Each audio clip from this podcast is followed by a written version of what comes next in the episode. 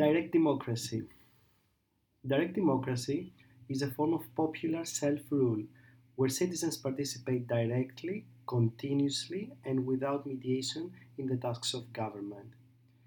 It is a radical form of democracy that favors decentralization and the widest possible dispersal of power and eliminates the distinction between governors and those governed. It is premised upon the principle of political equality, understood as the requirement that all voices in society are equally loud. Deliberative assemblies are the key institution for implementing direct democracy.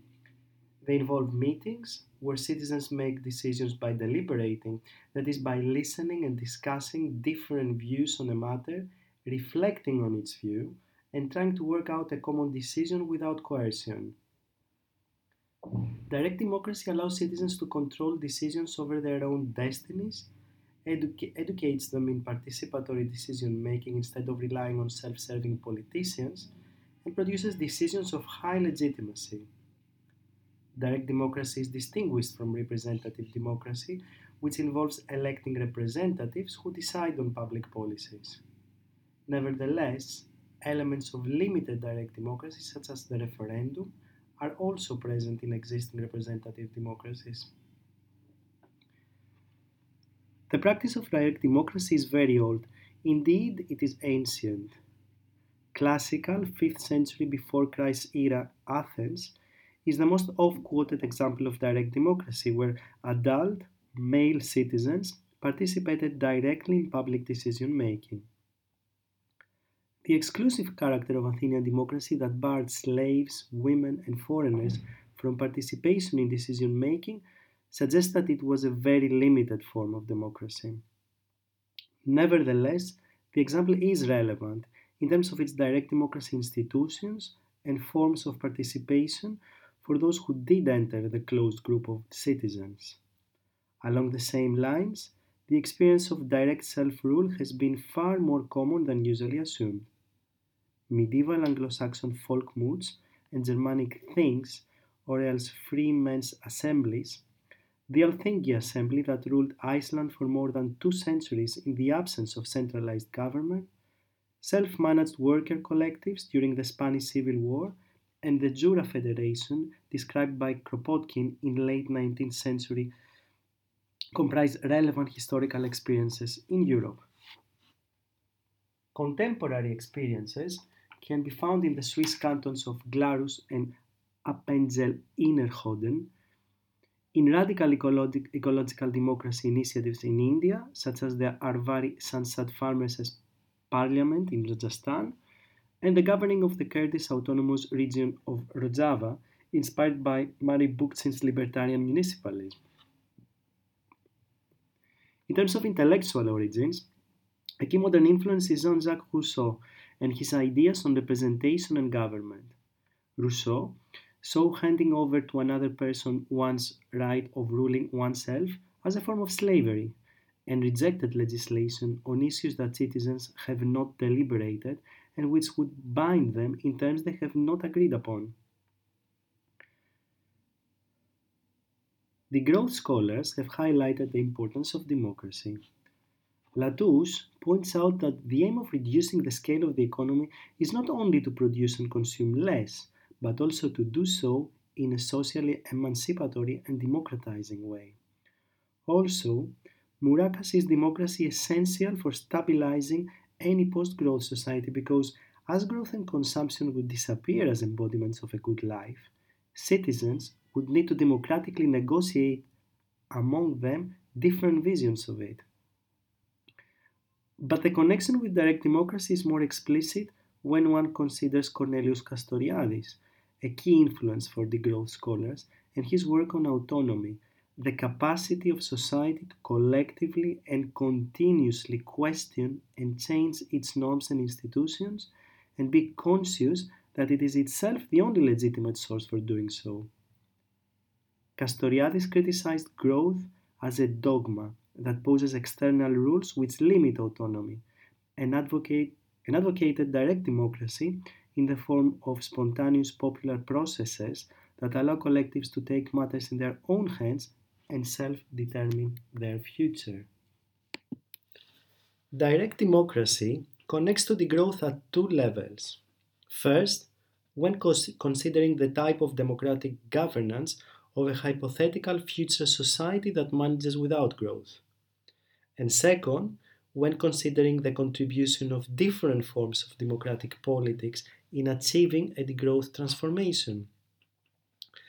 Four critical debates run through those two connections.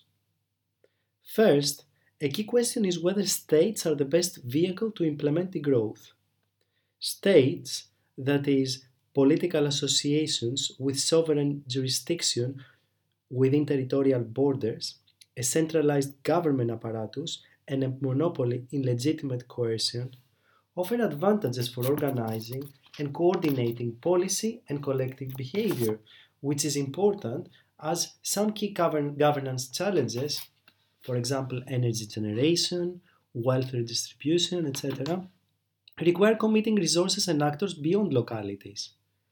Moreover, the broad reach of state rule can be an efficient way to buffer societies from discriminative localisms that smaller communities and units of decision making can produce. For example, the Appenzell Innerrhoden Swiss canton, celebrated as a direct democracy example, considered voting rights to women only in 1991 when forced by the Swiss Federal Supreme Court and has registered the highest canton vote in favor of banning minarets. This also points to the open ended nature of democracy challenge, which means that by advocating democracy, we leave open also the possibility that societies decide to follow non degrowth paths. Direct democracy supporters counterpose that minimum sets of basic rules for example, similarly to today's universal human rights rules, could be collectively established to avoid such transgressions. Such decisions that concern territorial levels broader than a locality can be taken in, as, in assemblies where local assembly decisions are represented by delegates whose mandate is unique for the occasion, revocable, and rotational. This suggestion connects direct with delegative democracy as well as federalist alternatives to state political organization, similar to those advanced by late 19th century libertarian socialists. This key debate about the state and democracy translates to a debate concerning the limits of direct and the relevance of representative democracy or possible ways of combining this, which has been reflected also within degrowth, for example, in the Barcelona 2010 and the Leipzig 2014 conferences, democracy working groups. Can parliaments and governments be mechanisms for channeling popular pressures in ways that transform systems and help marginalized groups to articulate their priorities as some adherents of a Gramscian integral state akin to the projects of Latin America left populist governments, for example in Bolivia, and Syriza, Greece, and Podemos, Spain in Europe suggest? Or should the capacity to make public decisions be dispersed as much as possible instead of being monopolized by representatives and governments because the state has always confiscated and privatized collective power? Second, Direct democracy idealizes consent and downplays the role of conflict in generating radical social change and democratic transformations. However, conflict is also an expression of plurality. Conflict can energize community participation, counterbalance the influence of corporations, and push the state to expand citizen rights. Far from being undesirable, social conflicts are essential to truly democratic societies. The drive for a final resolution of conflict puts democracy at risk, as it propagates the undemocratic idea that we could reach a stage beyond politics where antagonism and conflict will be eliminated and a perfect democracy realized. What is more, as power free communication is probably impossible, the idea of perfect deliberation and consensus can mask voice inequality and power asymmetries. Still, the celebration of conflict as a civic attitude in decision making can end up with maintaining conflict at the expense of weaker groups. conflict may privilege actors who are better positioned to engage into it, given that not everyone is equally endowed materially and psychologically to operate within conflict. From a direct democracy viewpoint, one can strategize with the use of either consensus or conflict and can so create voice inequality and democratic deficits. Third, deliberative assemblies and direct democracy emphasize horizontality in decision making. However, good leadership may be a much more needed element than radical decentralization and democratic conversations for taking urgent action and pursuing socio-ecological transformation. Although deliberation can generate support for collective action, strong governance signals and leadership are still essential for taking up crucial challenges.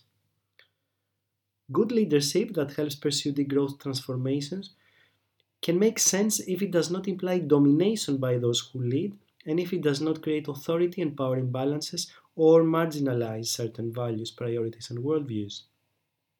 Rotation of leadership, for example, in the form of who spearheads projects, and short periods of leadership duration can help avoid such imbalances.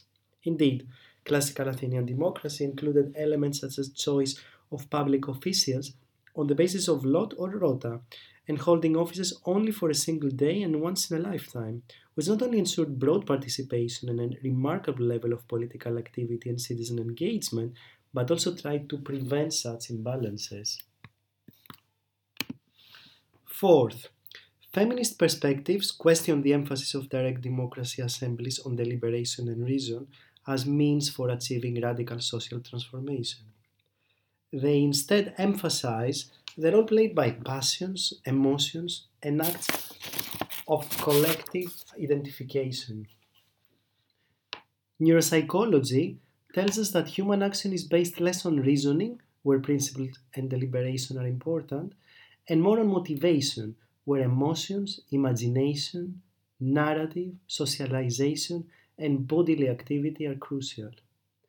Making decisions after conducting cool, detached investigation and deliberation to thoughtfully consider our next progress making interventions corresponds to a reality of simple, safe, and slow environments, which is far from the reality of socio ecological urgency that sits at the basis of calls for growth. Still, emotions can be manipulated and used to convey simplistic, sensualist, and populist narratives that serve reactionary objectives seeking to avoid transforming current realities. This suggests that a total abandonment of reason is not a solution either. Establishing channels for expressing and making the best out of the transformational potential of emotion side by side with deliberative assemblies is a key challenge also for degrowth. Although not a panacea on its own, there is little doubt that direct democracy is relevant for pursuing social transformation towards degrowth futures. Also, active citizenship in the form of citizens allocating a certain amount of their time for regular participation in politics and decision making of a future degrowth society would be an ideal way of bringing direct democracy into degrowth. At the same time, the recent proliferation of popular self organized initiatives, such as the Indignados or Occupy movements, that seek to achieve more meaningful and democratic life outside capitalism, as well as closer citizen control and participation in politics, suggests that direct democracy is highly relevant for current quests of political and ecological transformation. Engaging with the above mentioned debates, both intellectually and through political activism, would help degrowthers to further realize the potential of direct democracy.